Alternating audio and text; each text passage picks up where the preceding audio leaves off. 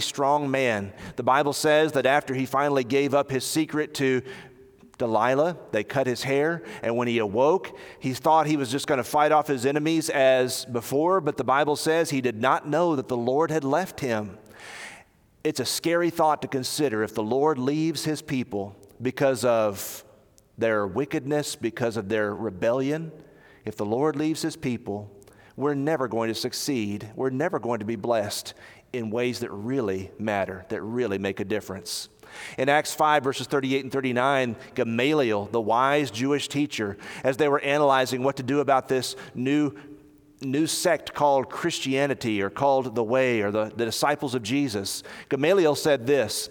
He said, I tell you what we ought to do, Jewish friends. We ought to leave these Christians alone because if this plan or undertaking is of man, it will fail. If man's behind this, if man created this movement of discipleship to Jesus Christ, this isn't going to succeed. But if it is of God, you will not be able to overthrow them, and you might even be found opposing God, Gamaliel said. That's tremendous advice. And it's based on what Gamaliel knew of the Old Testament. Everything depends on God's presence and blessing among his people. If God does not go with us, if God does not bless us and keep us and be gracious to us, if he doesn't do those things, we will never succeed in anything that really matters. And so all this harkens back to Numbers chapter 6, verses 22 through 27. If you have your Bible there in your lap, go ahead and open to that passage because this particular lesson is going to focus on these verses. Number 6, beginning in verse 22. I'd like to share with you what happens in this particular passage. In number 6, verse 22, the Lord spoke to Moses, saying, Moses, I want you to speak to Aaron and his sons and say to them, Thus you shall bless the people of Israel, and you shall say to them, and the quote is coming. But as you look at that preliminary passage, notice God is giving these words to Moses to give to Aaron and his sons, and Aaron and his sons are to take these words that we're about to read, and they are to speak them and bless the people of Israel. And here is specifically what the blessing entails. Verse 24 The Lord and that is the divine name, if you read it in Hebrew, Yahweh, Y H W H. The Lord bless you and keep you. The Lord make his face to shine upon you and be gracious to you. The Lord lift up his countenance upon you and give you peace. And then the passage concludes with this phrase So they shall put my name upon the people of Israel, and I will bless them. You know, when a child gets a new toy, the child might sometimes write his name or her name on that toy, just so that everybody knows this is my toy. This it belongs to me. And in such a, in the same kind of sense, God is saying, I want to write my name upon the people of Israel. I want them to be mine. I want them to be blessed by me, and I want them to know that they're blessed by me. And so, Aaron and his sons, I want you to continually pray this prayer, bless this blessing upon the people in their hearing. I want you to say these words to them. And this traditionally became a morning blessing from the priests in the tabernacle and later in the temple. The priests would stand up and they would loudly and audibly pray from the tabernacle or from the temple. Again, tradition holds this to be true they would loudly proclaim, The Lord bless you and keep you. The Lord make his face to shine upon you and be gracious to you. The Lord lift up his countenance upon you and give you peace. And they would bless the people of Israel daily. Now, let's, let's just look at this particular passage of Scripture and see what we can learn from it about what it means to desire God's presence and desire God's blessing among ourselves four principles to consider this morning. In the first place, what I want us to do is consider the characteristics of this particular blessing. Just kind of give you the background of what's happening here. You noticed in verse 22 that the words were given by God Himself. God is the one who instigated this. It says something about his heart toward his people. It says something about the way he feels about the children of Israel in the Old Testament. He loves them, he wants to bless them, he wants to protect and keep them, he wants to be gracious toward them. And it's important for people, even the church today, to remember God's attitude and his posture toward his people. He's the one that gave these words to Moses. And then Moses took these words and gave them to Aaron and his sons. Secondly, you'll notice that this concerns the people of Israel specifically. You'll find that both in verse 23 and in verse 27, the children of Israel. So, this blessing, the Lord bless you and keep you, this was for the nation corporately. It is for all of God's people that belong to Him. God said of, of, Israel that He was going to take them and He was going to separate them as a people unto Himself. They're going to be my people, God said, and I want this blessing to be pronounced upon them. And so when we sing this song as a church, we're recognizing that we are spiritual Israel according to the New Testament, and that this is a blessing that God wants not just for the corporate body of Israel in the Old Testament, but now the fulfillment of that in the New, the New Testament church. It's for people of Israel specifically in its context. A third characteristic of this particular blessing is the setting. The book of Numbers is recording for us the preparation of God's people to leave Mount Sinai. You remember that people of Israel were in Egypt, and Moses led them out of Egypt through the Red Sea. They crossed, and they made a beeline toward Mount Sinai. And when they got to Mount Sinai, they stayed there about a year. A lot of times we overlook that in our accounts of the wilderness wanderings, but they went straight from Egypt to Mount Sinai, where they camped for about a year while God gave Moses the law and while the people um, built the tabernacle and the various articles and artifacts of the tabernacle. And so, as you read the book of Numbers, what they're doing is they're getting ready to go.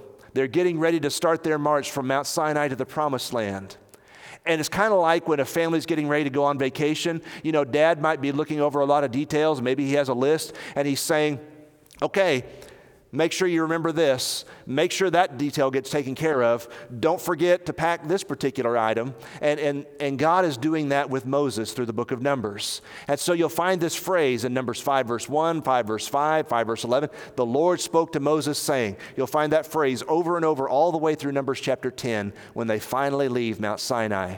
And so this particular section of Scripture is a detail that God doesn't want the Israelites to forget. As you get ready to go on your journey, don't forget. The priests are to bless the people, and here's what I want them to say. Fourth characteristic is a prayer. The Lord bless you and keep you. The Lord lift his countenance upon you. The Lord be gracious to you. It's a prayer. The priests were intercessors. They represented the people to God, and their role was to pray for the people and to make sacrifices and offerings for the people. And so God is saying, This is the prayer I want the priests to pray. You know, sometimes those priests might have gotten kind of frustrated with the wickedness of the people. They might have gotten kind of aggravated with the way that the people were acting. Sometimes the priests themselves didn't do so well.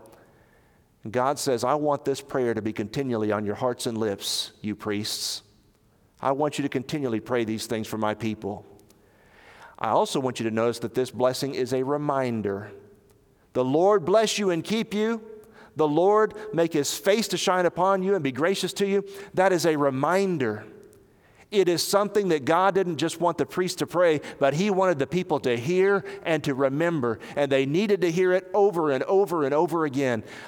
I really believe that if you tell somebody something a thousand times, they can never forget it. If you tell a child something a thousand times, good or bad, good or evil, whatever you tell that child a thousand times, it will be ingrained in their hearts and their souls. That doesn't necessarily mean that they'll obey it, but they'll know this is the will of my parent. And so it was with this particular blessing. What kind of God do you serve, O Israel? What kind of God is leading you through the wilderness? He's the kind of God who blesses us and keeps us and is gracious toward us and gives us peace. That's the God that we serve. Well, how do you know that? Because we hear that blessing every single morning. Every time we get up, we hear the priest in the tabernacle praying that prayer for us because that's the prayer God wanted them to pray we notice as well, as you look at Numbers chapter 6, verses 22 through 27, notice that this is a poem. It's set in poetic form. There are certain passages in Scripture that God made especially easy to memorize the Ten Commandments, the Beatitudes, the ninefold fruit of the Spirit. Passages like, it is more blessed to give than to receive, Acts 20, verse 35. There are some passages that are just memorable. No man can serve two masters, Matthew 6, 24. God made them easy to memorize, and this is one of those passages, especially in the Hebrew language. It is one of the oldest poems in Scripture, and what's really fascinating about it is it's three lines. The Lord bless you and keep you, line one. It is just three Hebrew words, 12 syllables, 15 letters. But watch this. The second line, the Lord make his face to shine upon you and be gracious to you, that is just five Hebrew words, 14 syllables, 20 letters. And then the third line, the Lord lift his countenance upon you and give you peace. Seven Hebrew words, 16 syllables, 25 letters. So if you spoke Hebrew, you would see a progression three words, five words, seven words, 15 letters, 20 letters, 25 letters. The name of God is repeated three times, even though grammatically it doesn't have to be. Grammatically, this could just be a sentence, the Lord, and then all the rest of the blessings come upon, but every line has the Lord, the Lord, the Lord. And so the emphasis is upon Him and what He's doing. And poetically, the Hebrews, even from the smallest child, from the very time they begin to learn how to talk, the Hebrews could teach their children these words so that they were easy to memorize. They're beautiful, and they are something to build your life upon.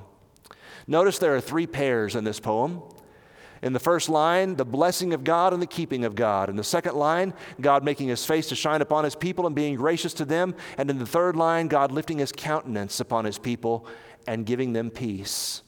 Incidentally, in the song that we sing, those last two lines are reversed. Have you ever noticed that?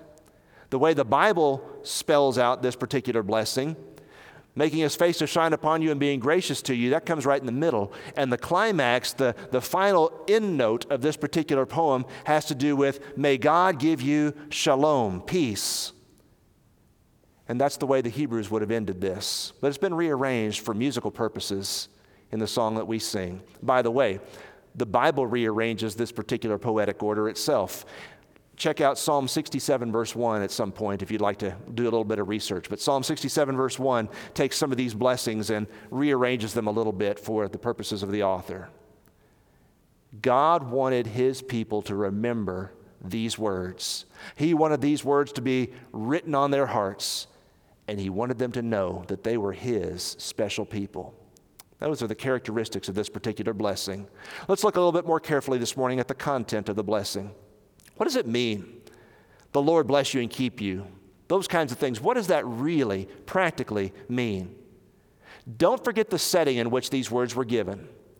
The Israelites were slaves just fresh out of Egypt. They had been at Mount Sinai for a year, ready to go to the promised land. They were going to have to endure a wilderness journey, and then after that, they were going to have to conquer the land from their enemies. And this blessing has to be appreciated in that context. Six items, the content of the blessing. In the first place, the words say, May Yahweh, the Lord, bless you. If we receive blessings in this world, where do they originate? Where do they come from? James chapter 1 verse 17 tells us that every good and perfect gift is from above, coming down from the Father of lights, with whom there is no variation or shadow of turning. If you are blessed in any way in your life, your blessings come from God. But specifically in the life of Israel, what did they mean by this? Deuteronomy 28, verses 2 through 6, kind of spells out what they thought of when they thought of the Lord blessing them. Deuteronomy 28, beginning in verse 2 All these blessings shall come upon you and overtake you if you obey the voice of the Lord your God. Blessed shall you be in the city, and blessed shall you be in the field. Blessed shall be the fruit of your womb, your children, the fruit of the ground, the fruit of your cattle, the increase of your herds, and the young of your flocks. So you'll have children, you'll have flocks and herds, you'll have produce. Blessed shall be your basket and your kneading bowl. Blessed shall you be when you come in. Blessed shall you be when you go out, whether you're in public, whether you're in private. If God is with you, you are blessed and God will continue to bless those who belong to Him. And so, when this prayer is prayed, when this reminder is given, the people of God were to think about where their blessings originated. The second phrase, may the Lord keep you. It has to do with security. It has to do with protection. After all, what do a bunch of slaves know about warfare? What do a bunch of slaves know about surviving in the wilderness with hundreds of thousands of people for 40 years? How are they going to make it? The only way they're going to make it is if the Lord their God keeps them, protects them. Will read just a few moments ago from Psalm 121. In Psalm 121, later in that same psalm that he read, verses 7 and 8, the Bible says, The Lord will keep you from all evil. He will keep your life. The Lord will keep your going out and your coming in from this time forth and forevermore. Who's watching over his people? Who's watching over the church in times when things are difficult and we don't know what's going to happen next? Who's caring for the people of God? God Himself. May the Lord bless you. May the Lord keep you. Third content of the blessing. May the Lord make His face to shine upon you. Think about that image the shining of God's face. The book of Revelation talks about how in the New Jerusalem, in the, in the heavenly country, that there's going to be no need for the sun and the moon because the Lamb, God Himself, is all of the light that we need. He shines, He radiates. And the idea here is that God is a light in dark places in our lives, and that His face shines upon His people. It's as if God is saying, I am smiling upon my people, smiling with a benevolent look there was a man who spoke harshly to his dog. You know what dogs do when you speak harshly to them? They cower, they put their tail between their legs, they go and hide under the table. But a little later, the man decided to speak kindly to his dog and to speak with a smile on his face, to let the face of the master shine upon his dog, and the dog started to wag his tail and to become friendly again. May the Lord make his face shine upon you in a benevolent, a friendly type of way. Psalm 31, verse 16, the psalmist prays, Lord, make your face shine on your servant. Save me in your steadfast love. I'm in a dark place in my life, and I need the light of God's face. Psalm 80, three times it says this verse 3, verse 7, verse 19 Restore us, O God. Let your face shine that we may be saved. God's people need to know that his face shines upon those who belong to Him. Fourth, may the Lord be gracious to you. We talk a lot about grace, but the word itself just means blessing or favor. Specifically in the Old Testament, grace had to do with things like this answering prayer. Psalm 4, verse 1 Answer me when I call, O God of my righteousness. You have given me relief when I was in distress. Be gracious to me and hear my prayer. And so every day, those priests were in the tabernacle and they were praying for the people of Israel. May the Lord be gracious to you. May he hear and answer your prayers. And what that did was that reminded the people I'm supposed to bring my petitions and my cares and my concerns before God. He's the one we depend on, He's the one that can be gracious and answer prayers. He's the one that can save us when we're in distress. In Psalm 6, verse 2, Be gracious to me, O Lord, for I am languishing. Heal me, O Lord, for my bones are troubled. When we're in any kind of trouble, in any kind of distress, and especially when we're in the distress of sin, when sin has taken over our lives, we can serve a God who will be gracious to us. He will bless, He will heal, He will restore. Number five, content of the blessing. May the Lord lift up his countenance upon you. This is a Hebrew expression that means, may God pay attention to you. May he turn his ears and his eyes toward you. You know, sometimes if you're, if you're working or something and you're, you're concentrating on what you're doing and somebody over here wants to talk, how do they know you're listening? They know you're listening when you stop what you're doing and you turn your face to look at the person that's visiting with you. I am lifting my countenance upon someone else. I'm paying attention to them. May the Lord lift his countenance upon you. Psalm 4, verse 6 There are many who say, Who will show us some good? Lift up the light of your face upon us, O Lord. Pay attention to us. Listen to us. Hear our cries. Psalm 34, verse 15 The eyes of the Lord are toward the righteous, and his ears are toward their cry, the Bible says. So the Hebrews knew that when they cried out to God, that they served a God who wanted to pay attention to them, to hear their pleas and their cries. May the Lord lift his countenance upon you. May he listen to what you have to say because you care about him and want to follow his ways. Number six, this is the last expression in the, in the blessing. May the Lord give you peace. And the Hebrew word, as I've said, is shalom. You've probably heard that uh, as you read the Bible and other expressions. It's even used today. And the word shalom, peace, it wasn't just the absence of conflict or it wasn't just the absence of war. Shalom had to do with prosperity and well being and health, and especially salvation. To be in a right relationship with God. That is shalom. That's to be at peace. May the Lord restore you to a right relationship with Himself. Isaiah 32, verse 17, the prophet wrote, The effect of righteousness will be shalom, peace, and the result of righteousness, quietness and trust forever. When a man's ways please the Lord, he can be at peace. He can know that he is right. He can lay down his head on his pillow at night and he can sleep a peaceful sleep when a man's ways please the Lord, because the Lord gives peace to those who obey him. In Philippians chapter 4 verse 7 the Bible speaks about the peace that passes all understanding, guarding our hearts and minds in Christ Jesus. God gives peace to his beloved. And so as you look at the content of this blessing, everything God wants to do for his people has to do with blessing and protection and attention and restoration and ultimately prosperity, well being, righteousness among his people. That's what God desires. And so, as we sing the words of that particular song, Israel meant this as a national blessing, but now the church can appropriate these words for ourselves. Why do you say that, John? Why can the church appropriate these words? Why can we sing these words? If, if they applied to national Israel, and if this was what they sang in the wilderness, or this is what they prayed in the wilderness, why can we sing them today? The answer to that question is number three in our lesson this morning because of Jesus Christ and what he's done. Think about what Jesus came to this world to do. Through Jesus Christ, God is able to bless you. Ephesians 1, verse 3 says that in Jesus we have every spiritual blessing in the heavenly places. There are no spiritual blessings anywhere except in Christ.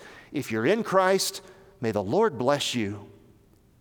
Second, in Christ, God is able to keep you. He is the God who is able to keep you from stumbling as you humbly and submissively walk in His way. Jude verses 24 and 25. If you're in Christ and you're walking in the light, may the Lord keep you.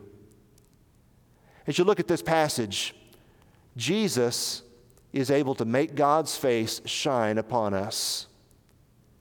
God looks at us, looks at his people with a look of benevolence, of kindness. In Revelation 1, verse 16, when John sees the resurrected Christ in the book of Revelation, it describes him as having feet of burnished brass and eyes like a flame of fire, but it says his countenance was like the appearance of the sun shining in its strength. Through Jesus, God makes his face to shine upon us. Through Jesus, God is able to be gracious to you. He will treat you better than you deserve all the days of your life. John 1:14 says that in Jesus we see both grace and truth, and he is full to overflowing with those things. Jesus Christ brings the grace of God to sinful men who need it. May the Lord be gracious to you. He does that through Jesus. Notice, may the Lord lift his countenance upon you. May he pay attention to you. And the Hebrews writer must have had this in mind when he wrote Hebrews 4:16. Therefore, let us come boldly to the throne of grace that we might find grace and mercy to help in time of need. Why did he write those words? Because we have a merciful and faithful high priest in Jesus Christ, Hebrews 4, verse 15, who is able to intercede and knows what we're going through. May the Lord lift his countenance upon you. May he pay attention to your words. May he give ear to your plight. May he respond to the difficulties of your way. May the Lord give you peace. Among many other things, Jesus Christ is described as the Prince of Peace. Isaiah 9, verse 6. In Ephesians chapter, two, Ephesians chapter 2, verses 14 and following, the Bible says that Jesus Christ is our peace. He has broken down every wall of division, and He has reconciled all of humanity to God in one body. He's our peace. May the Lord give you peace. He does that through Jesus Christ. Why can the church appropriate this song for ourselves? Because we see the fulfillment of Numbers chapter 6 in what Jesus has done for us. God has this posture of mind toward those who are in Christ today. Why do we sing the blessing? Why are we doing this at the end of every service? Sunday morning, Sunday night, Wednesday night. Why is this the way we've been closing? You know, back in 1900, there was a man, a man named Peter uh, Lutkin, and he lived in Chicago. He was a professor at Northwestern University. And he was an organist in the denomination of which he was a member, so he wrote music a lot. But Mr. Lutkin became really fascinated by a cappella singing. A cappella singing, singing without any kind of instrumental uh, accompaniment. And so he was so fascinated by this that he, he created the very first college chorus that was entirely a cappella in 1900. That was at Northwestern University, and he began to write all kinds of music for a cappella singing, for congregational singing. And one of the hymns that he wrote was the one that we sing May the Lord bless you and keep you. And what he was doing was, he was appropriating what the Old Testament said about the New Testament church. He was appropriating that for, for the people of God. We can sing this song today as we sing it because of the promises that God has given us in Jesus Christ. A couple of interesting things about the song of note before I get into the, the actual why do we sing this. Again, the last two lines are flip flopped. May the Lord be gracious to you, is the way the song comes to an end. And then there is the sevenfold amen. And I've heard from many of you, I'm still trying to get a hang of that sevenfold amen. How does that work? How does that, why is that even there? The sevenfold amen was written specifically for an a cappella chorus to sing. And what Mr. Lutkin said was basically this He said, It's like you're putting an exclamation point on everything that's just been spoken, everything that's just been sung. To sing Amen once is to say, Let it be so. But to sing it seven times, may it always be so. May it be fulfilled. And so, even the words Amen that you're singing seven times in that last expression, that last phrase, may God be the one who blesses us all the days of our lives. May He be the one who's gracious to us. May He be the one who's lifting His countenance upon us. Why do we sing this song?